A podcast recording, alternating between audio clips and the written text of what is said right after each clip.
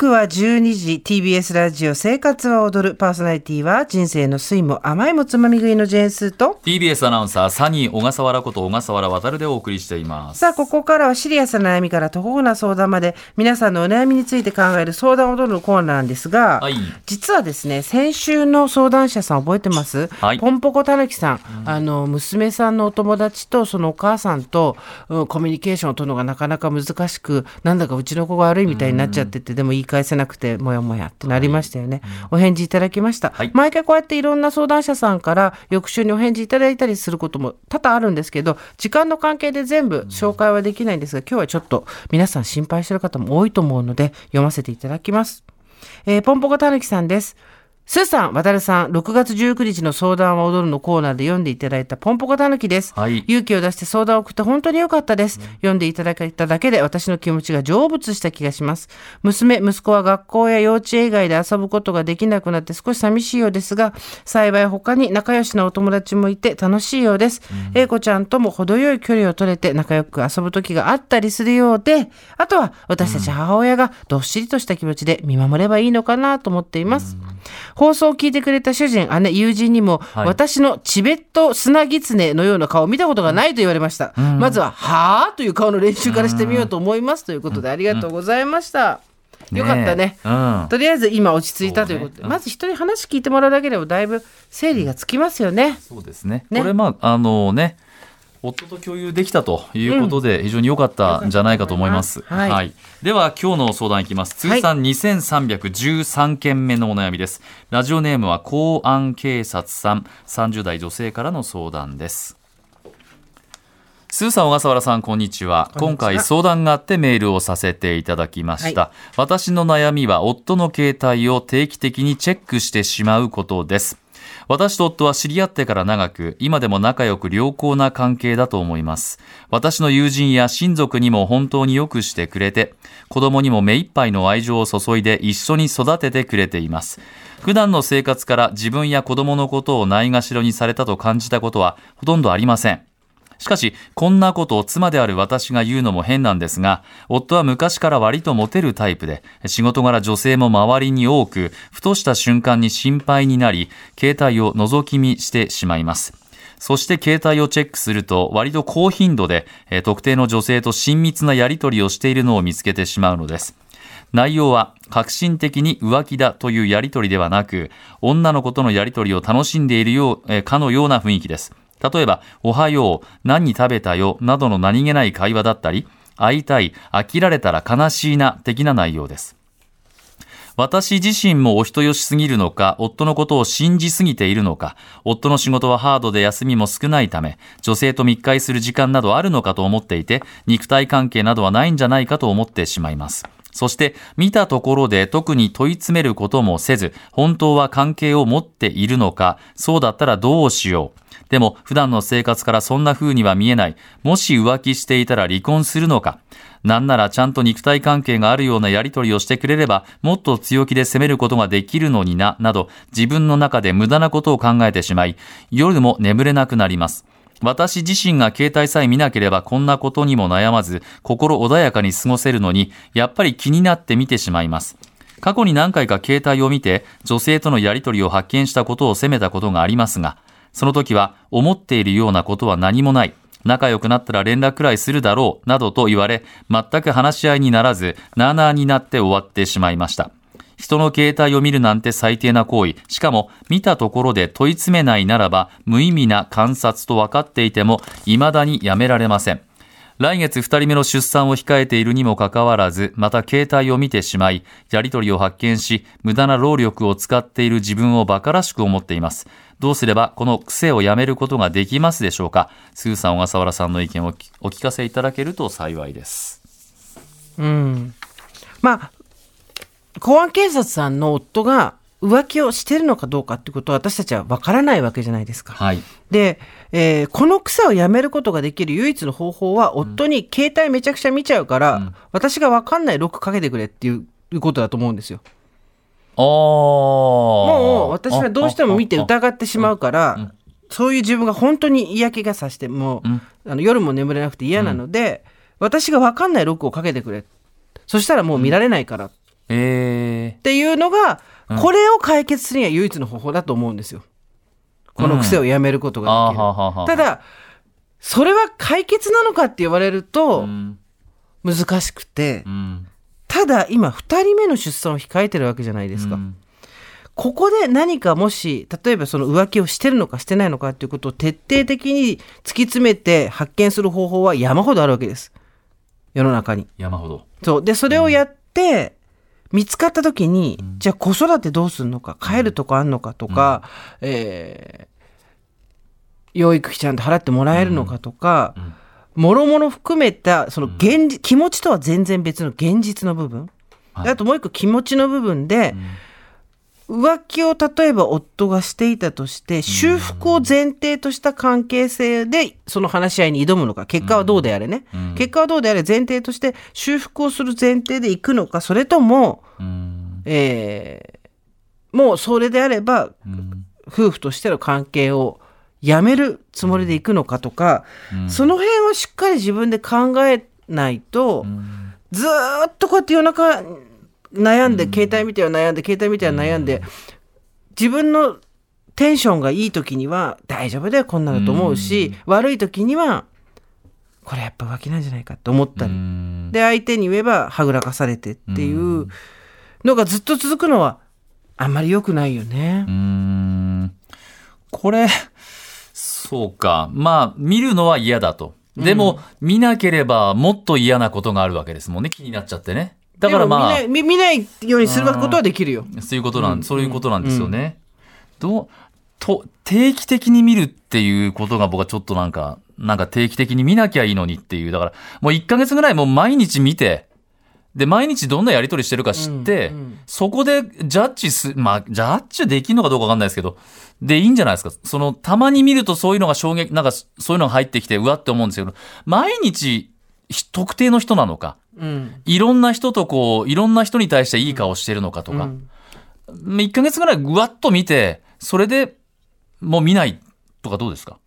結局はそこで、ますます疑惑がか、あのー深まった時に、自分がどうするかっていうのをある程度先に決めといた方がいいと思うんですよ。はい。で、えーっと、浮気の経験の話ではないんですけど、私は。こういう相手に対してこう疑いを持った時には、やっぱりちゃんとシミュレーションしました。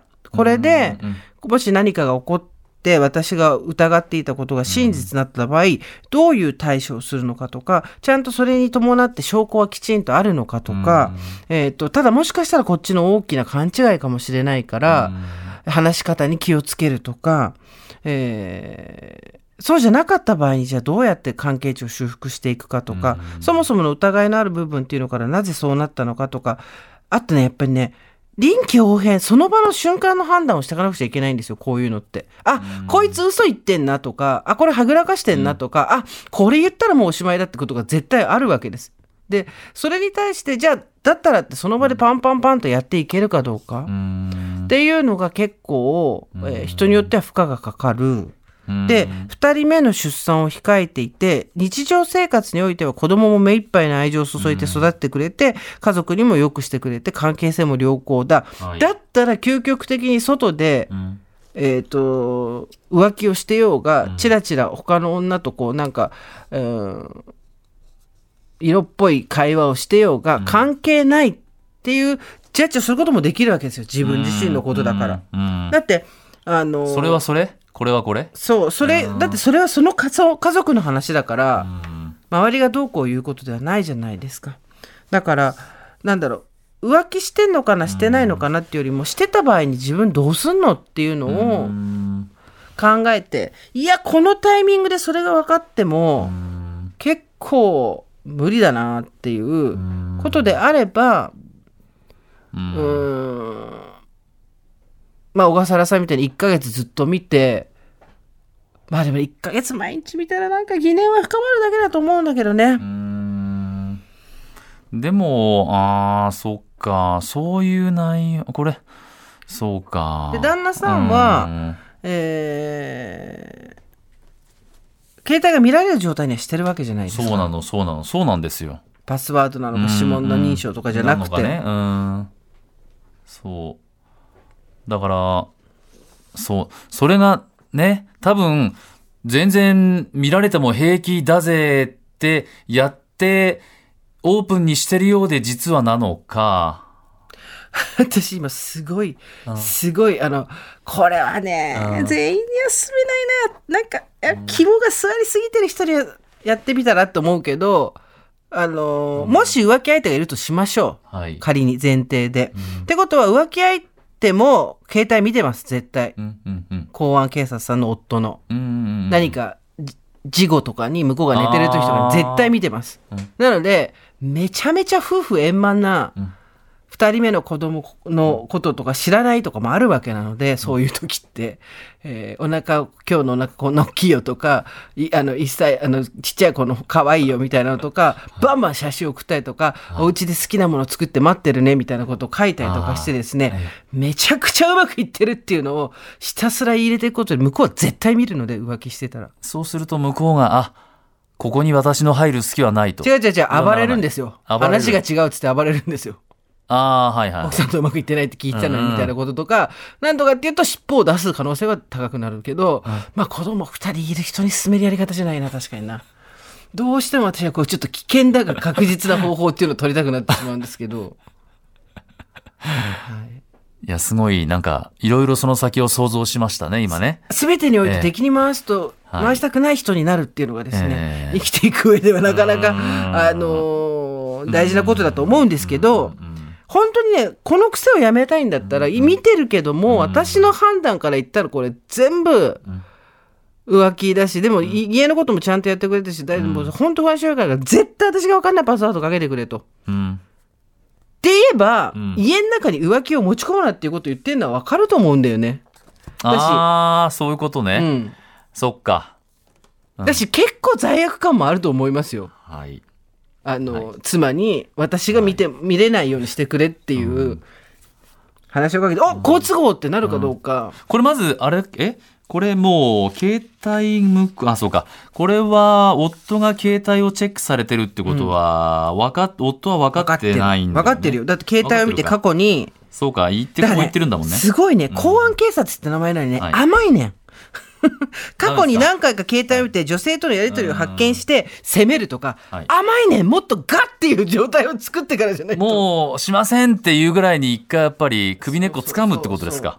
だってそ都合が悪い時は不機嫌な顔してそんなわけないじゃんって言って言い切ってどこまで逃げ切るか、その場しのぎのことしかしないよ浮気してる人は。これぐらいガバガバでもし浮気してるんだとしたら、はい。その場しのぎのことしか言わないよそうか。でももう究極いいやなんでも、うん。外でやっててもいいや。家のことさえちゃんとしてくれればいいやって言うんだったら、それはそのご家庭の話なのでお子さんに分かんないようにやっていくっていうのもあると思うんですけど、まあでもね自分のことをないがしろにされてると思ったことはありませんって書いておきながら毎日携帯見ちゃうってことは、ないがしろにされてる気がしてるんですよ。うん。うん。まあ、ストレスたる、そのストレスたるやね。うん。うん。で、二人目の出産でしょ？不安でしょ、で、夫は、例えばね、夫はすごい仕事がハードだから女の人に会う時間もないんじゃないかって書いてあるけど、これ全部バレてみて、ハードだと思ってた仕事のうち何回かは相手と会ってたとかね、いうのが分かった時に自分の怒発点をついてどう思うか、うん。裏切られたと思うのか、何なのか、その辺もちゃんとシミュレーションした方がいいと思いますけどね。シミュレーションか。とにかくものすごい傷つくし腹は立つしバカにすんなって気持ちにはなっちゃうと思うんですよ。うん。いわゆるう裏切り行為全般って。だその時に自分がどう対処するかを考えてからやるんだったらやった方がいいけどね。この癖を止めることができる方法としてはやっぱりロックを完全にかけてもらうしかないと思う。うたら見れないから物理的に。なるほどね。いやー、そうか。その答え なんか歯切れ悪いな。には。まあね。うん、そうね。あ、曲いっちゃう？でも回復する、修復するっていううん気持ちがあるんだったらそれで突っ込んでいくって手もありますけどまあ二人目生まれてっていうの終わってからの方がいい気もする